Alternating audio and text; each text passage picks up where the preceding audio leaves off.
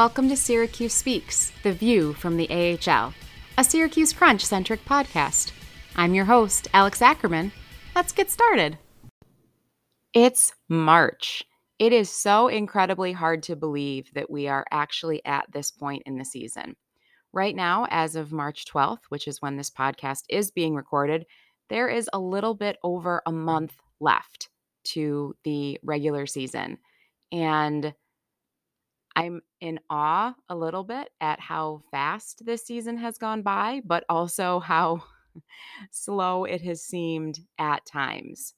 It's always really interesting the feeling that I get when it comes down to those last two pages of the season ticket holder booklet, which is where we are right now. I just ripped into the second to last page of the season ticket holder book, and that really hits it home for me that this is the home stretch. The Syracuse Crunch can see the end of the regular season in sight.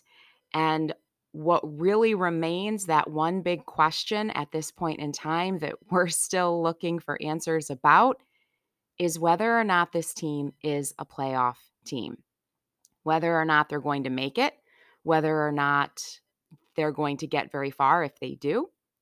And I'm not entirely sure that we have answers yet.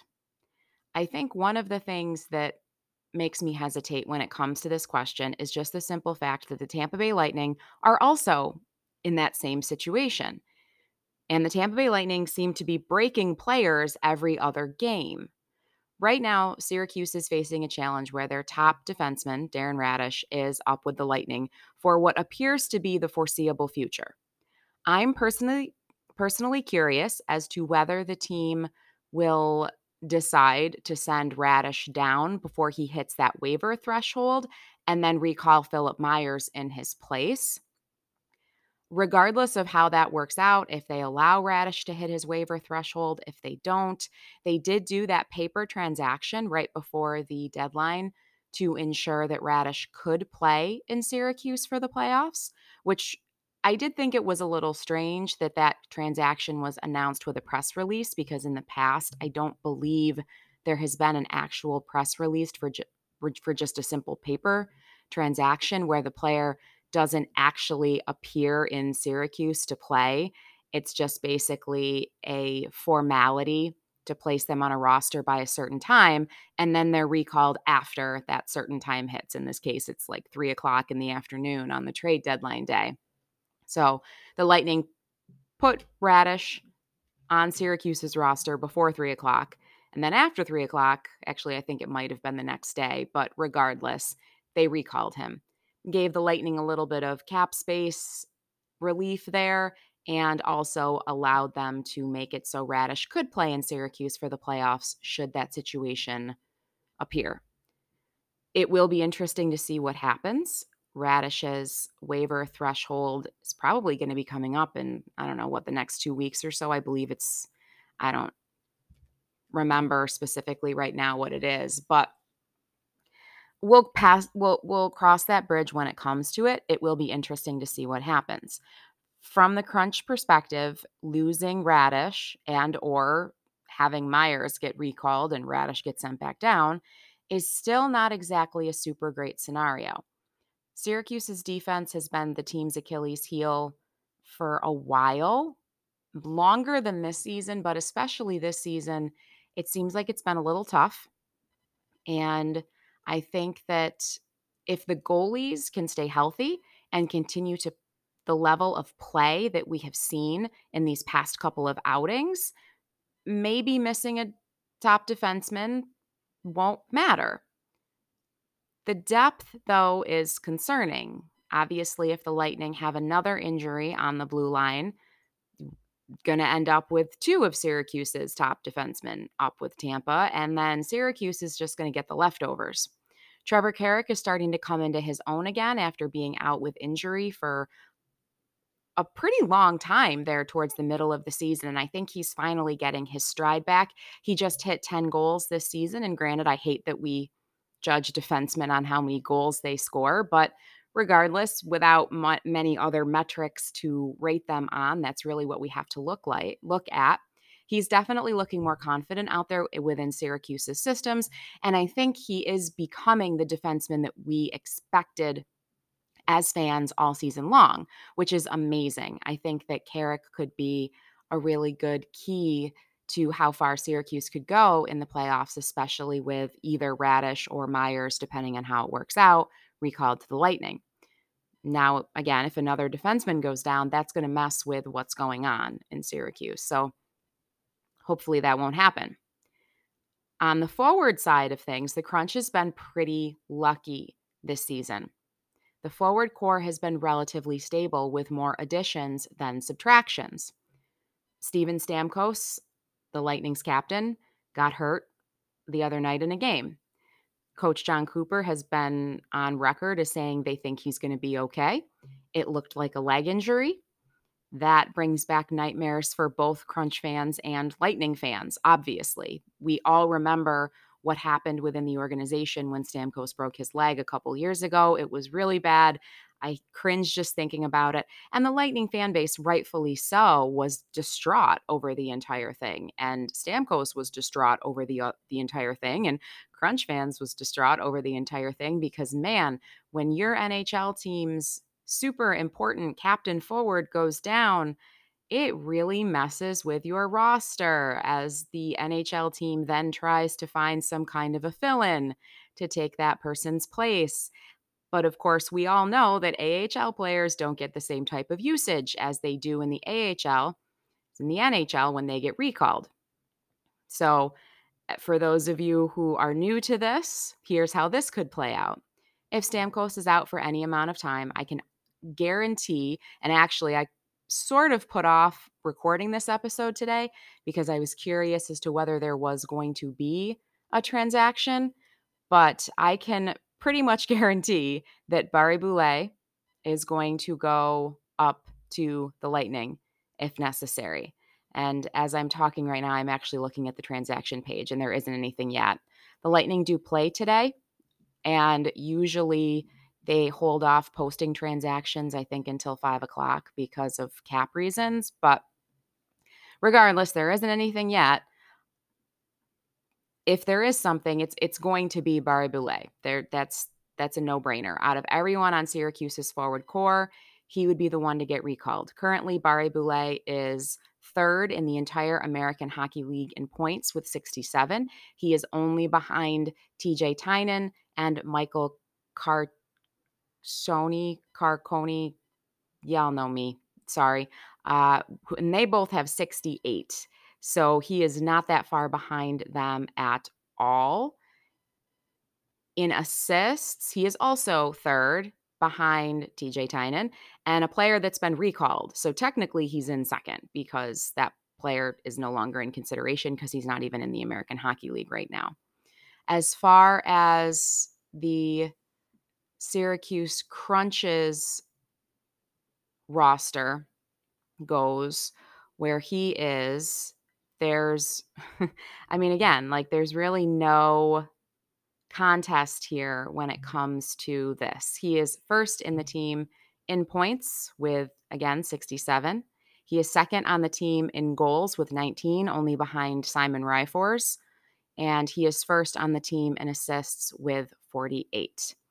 I don't really think that the Lightning would call up Simon Ryfors. I guess in terms of where the team is, he could be a possibility. He might if the if the usage question comes into play. The Lightning could uh, if they were feeling really really generous leave Barré-Boulet in Syracuse to, con- to continue to help the team stay in the playoff race and then call up someone like Gage Goncalves or Simon Ryfors because we all know that Barré-Boulet right now is playing on the top line with Syracuse. He's partnered up with Gabriel Dumont. The two of them look fantastic out there together. Everyone's been talking all season about how great the two of them look. And I honestly think more people in the league should be talking about it because they really do just play very well together. They complement each other really, really well. So theoretically, maybe the crunch could be like, or, or the lightning could be like, okay, we're going to leave Barré-Boulet in Syracuse because he's on their top line. He's been clicking really well. A lot of Syracuse's production has come from that first line.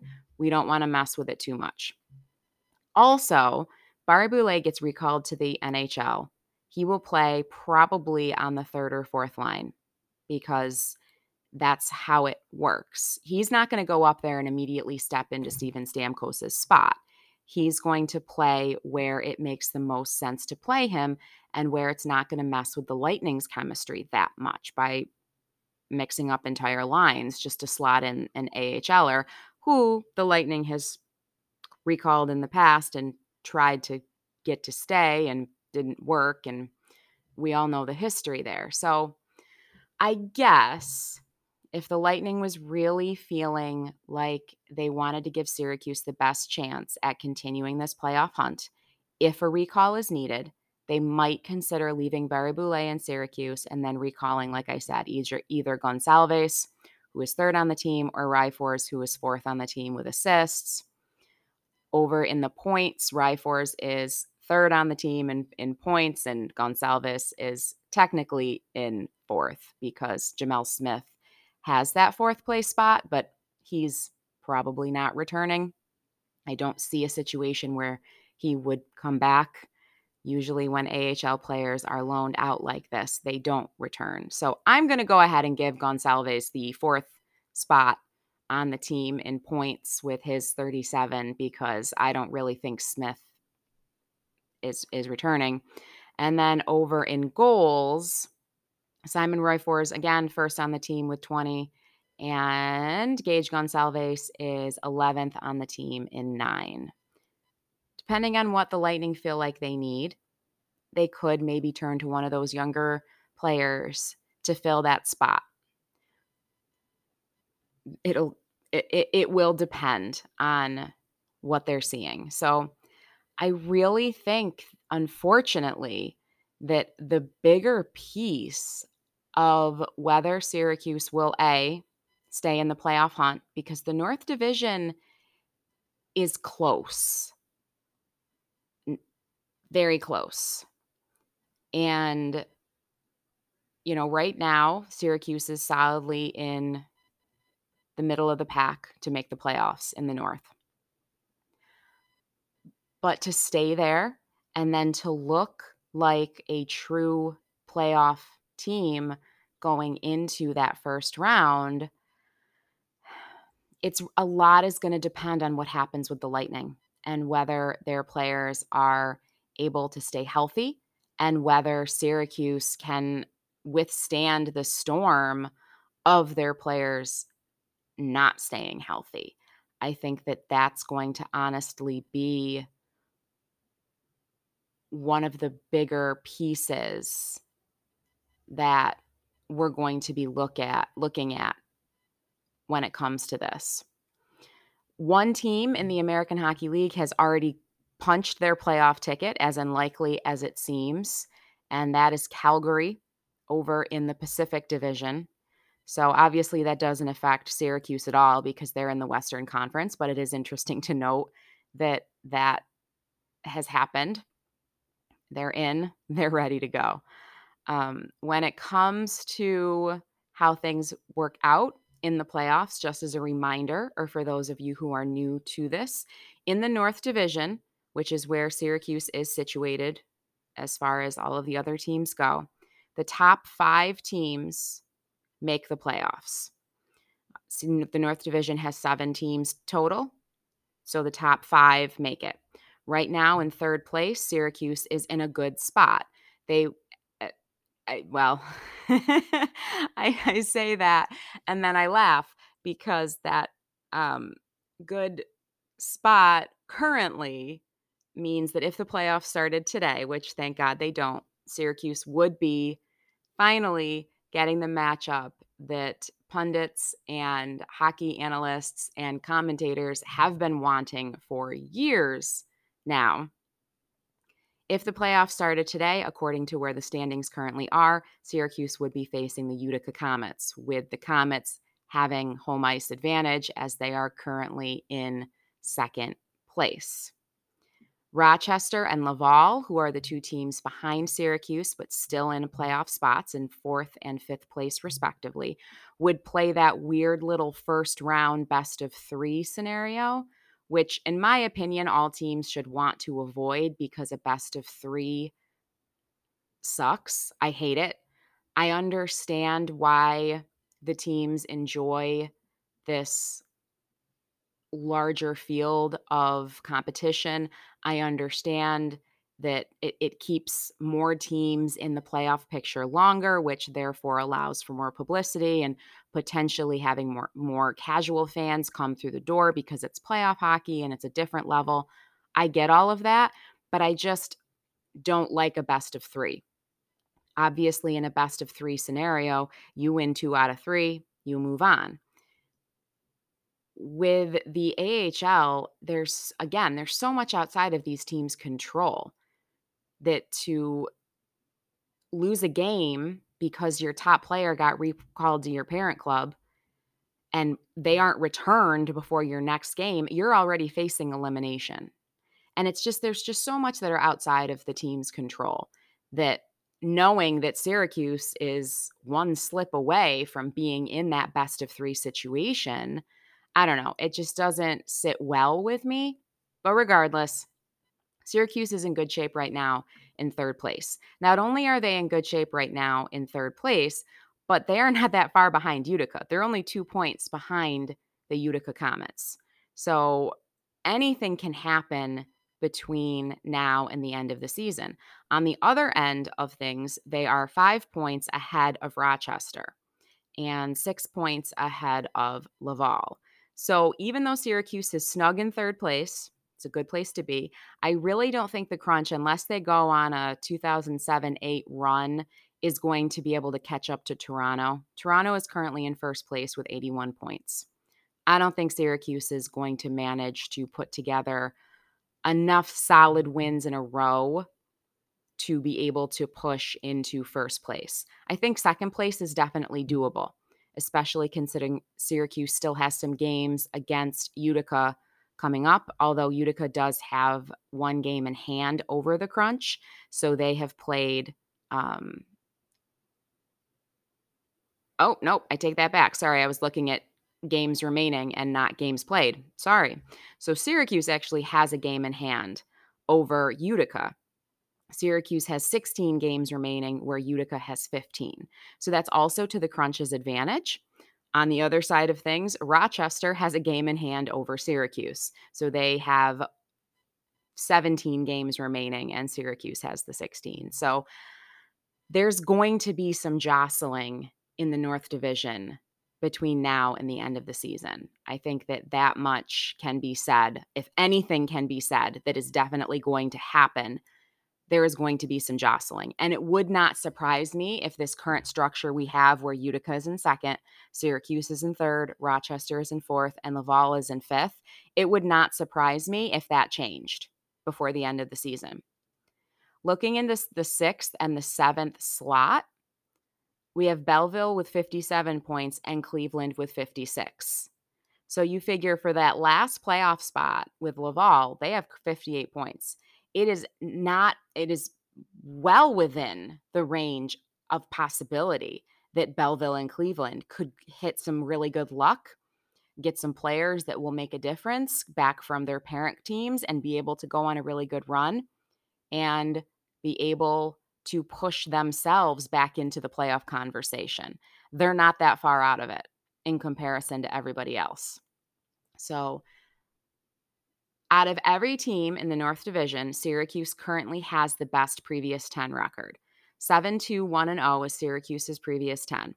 That is the best out of any of the other teams in the North Division. So the Crunch does seem to be putting together some more consistency, especially considering they're still a team that is not that far above 500. Right now, Syracuse is 0.571 with 28 wins 20 losses, five overtime losses, and three shootout losses.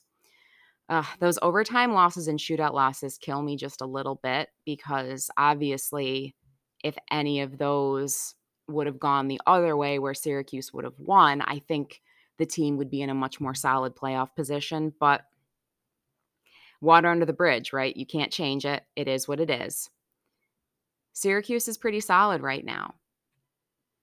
What will make the difference going down the stretch? I honestly think more so than anything that happens with the crunch, you know, barring I, am not even going to say who could get injured and and what's going to happen because I can't take that level of bad juju right now. So anything else that happens with Syracuse, I don't think is going to affect the team as much as what might happen with the Tampa Bay Lightning.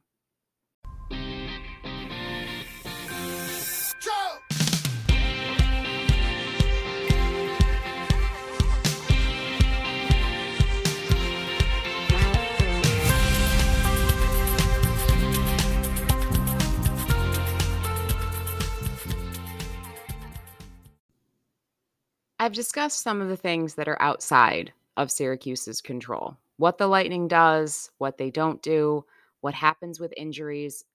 None of that is really within Syracuse's control. What is within the Crunch's control is winning games. So, what does the who is the team facing in the next couple of weeks? Weirdly enough, Syracuse is actually playing more Atlantic Division teams on the other side of the Eastern Conference than they are North Division teams in the next couple of weeks or so. When I had Raw Charge contributor Lee Wright on the podcast last time around, he speculated that this might actually be really good for Syracuse because they get to try out their systems and whatever adjustments they have made with recalls on a variety of different teams. And not only is it a variety of different teams, but the Atlantic Division this year is a much more competitive division than the North Division. In my opinion, when you look at the point totals, where when you look at the spread right now, where everyone is very close together and overall, their points as far as who is in the playoffs and who isn't are much higher than the teams in the North Division who are in the playoffs and who aren't. So I think that this could actually work to Syracuse's benefit, putting their game up against some pretty tough competition in these coming weeks with teams that they don't normally see as often. Now, on the other side of that, just comes the simple fact that Syracuse won't be able to gain points on those teams that are around them in the standings in the North. So they will have to count on those teams losing games that the crunch has nothing to do with so that Syracuse can gain points and continue to stay in the playoff hunt and not fall behind. It could also pan out that the tough competition from the Atlantic Division doesn't do Syracuse any favors. It will be interesting to see what happens. So, first up, this Wednesday, March 15th, Syracuse heads into Providence. When I talk about how tough the Atlantic Division is right now, this is what I mean. Providence is currently first in the Atlantic with 76 points. That is less than the 81 points that Toronto currently has in Syracuse in Syracuse's division as the first place team. However, right behind Providence in second place is Hershey with 75 points. Behind Toronto in the North Division is Utica with 66. That's a pretty big spread between your first place team and your second place team in a division. So, going back up to the Atlantic, their teams are all pretty close and their point totals are pretty high. So you have Providence with 76. Syracuse is playing them on Wednesday. On Friday, the Crunch swings by Bridgeport.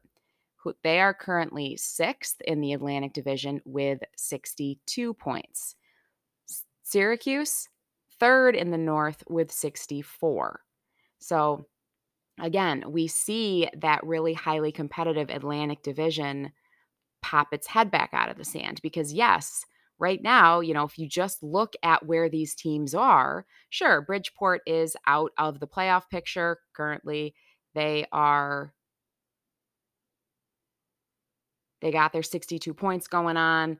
That's not that many less than Syracuse's 64. And Bridgeport has put together a fairly impressive previous 10 record with a 6 4 0 0 record. They are trending the right way. So Syracuse would be unwise to underestimate the type of game that Bridgeport is going to bring that night. Saturday, March 18th, Syracuse welcomes another Atlantic Division team into the War Memorial in the form of Wilkes-Barre Scranton. Syracuse has done really well against Wilkes-Barre Scranton this year, and Wilkes-Barre is struggling. Their previous 10, they are 2 6 and 2. With 55 points, they have the lowest total in the Atlantic Division. They're struggling right now. Syracuse could take advantage of this and be able to get two points. Hopefully, I, I think I would feel good if Syracuse came out of that competition between those three Atlantic teams. Honestly, I think I would feel good if they got a three and three split. So if they won one game right out, lost another game in overtime or a shootout, and then lost another game, I would feel pretty good about that if they came out of the, that series of three against the Atlantic Division with three points out of six. I'd feel good about that. Especially since after those couple of games against Atlantic Division teams, the crunch lands itself right back in the North Division. On Tuesday, March 21st, which is a reschedule from the game that was canceled back towards the middle of the season because of weather. Syracuse heads into Rochester. Rochester is right behind Syracuse in the standings. And then Friday, March 24th, Syracuse heads over to Utica, who is right ahead of Syracuse in the standings as of right now. The week that Syracuse spends tooling around in the Atlantic Division could make a difference in the standings, especially if Rochester and Utica are jostling back and forth with their games. So it'll be really interesting once this period is over with to see where everything shakes out.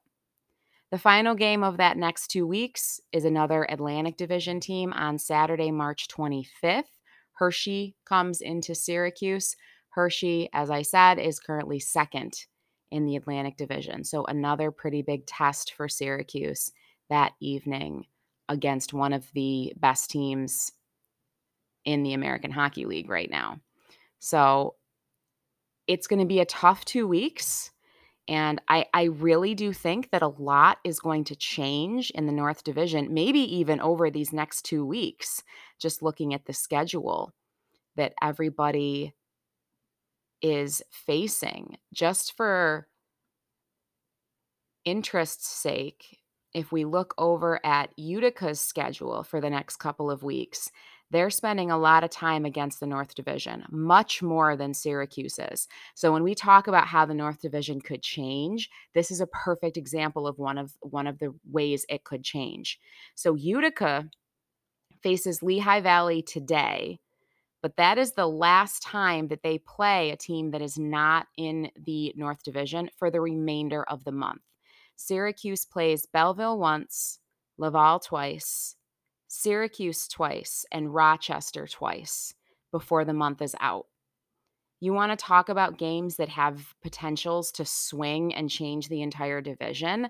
There's your series right there. I honestly think more so than Syracuse is against the Atlantic because these are the games. Utica is playing games for the next couple of weeks from now until the end of March that could really potentially majorly change the point totals in the North Division and where everybody is.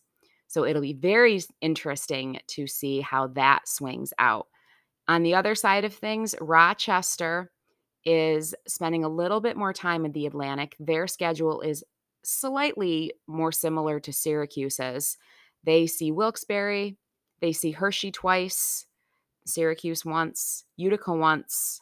Nope, I'm sorry, Utica twice, and then Cleveland twice. So again, Cleveland is a team really looking to climb up the North Division. And one of the best ways that they're going to be able to do that is by defeating North Division teams. Those two games against Rochester are going to be really promising to Cleveland to try to do what they need to do. So it's fascinating just to look at how different these three team schedules are between Utica, Syracuse, and Rochester, and really think about how much the North Division could change between now and the end of the month, depending on what the point totals end up being for each of these teams and who they get those points against. This is an exciting time in the American Hockey mm. League. I both love and hate this time of year. It was really, really good to see the Crunch win Saturday night over Rochester. I honestly think because of weather and just being able to not go to home games, that was the first time I've seen the Crunch win a game at home in a good couple of weeks. And it was a great game to watch. Max Lagacé was really, really playing well. Gabriel Dumont scored. And, you know, Dumont was out a couple of games because of some kind of personal thing going on. In the walk up pictures, he looked really tired and not quite himself. So, you know, it was nice to see him score Saturday night. It was nice to see the way his teammates rallied around him when a Rochester player uh, elbowed him quite forcefully in the face. I believe it was an elbow. I actually didn't see what caused the event of Dumont on the ice laid out flat, but um I uh it was not at all good and it was really good to see Dumont come back from that non-call and score later on in the game and see how happy his teammates were for him too and overall i think it was a very well rounded game. Syracuse did let their emotions get the best of them the officiating which i very seldom complain about but i will say that i was not super thrilled with the officiating saturday night and i think that the crunch especially walcott let uh, their emotions get the best of them at times but overall, I think Syracuse played a much more even handed game, much more consistent game Saturday night than I've seen them play in a long time. That was really encouraging heading into this stretch where, as I said, everything could change in the North Division by the end of this month, or nothing could change. The teams could continue the status quo and everything could stay the same. It's going to be really interesting to see what happens and where this all goes.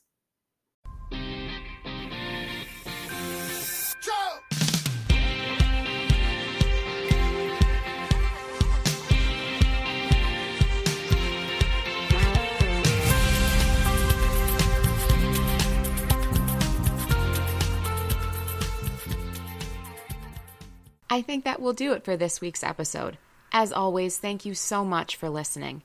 I'm open to interactions and feedback, so please feel free to get in touch with me over Twitter. My hockey Twitter is FPHCrunch, F P H C R U N C H, and my personal Twitter is Allovimo, A L L O V I M O.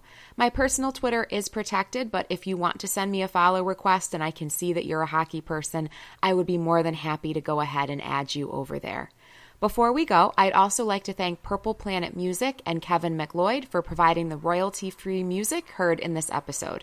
Keep taking care of each other out there in Crunchland, and I will see you next time.